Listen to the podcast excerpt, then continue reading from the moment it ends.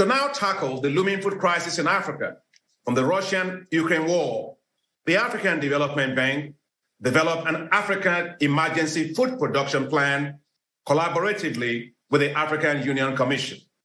The $1.5 billion plan will be used to support African countries to produce food and do so rapidly.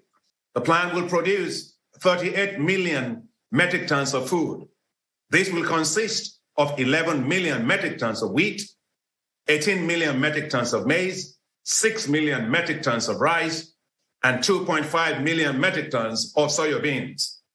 The total value of the additional food production is 12 billion US dollars. The plan will deliver climate resilient agricultural technologies and fertilizers to 20 million farmers.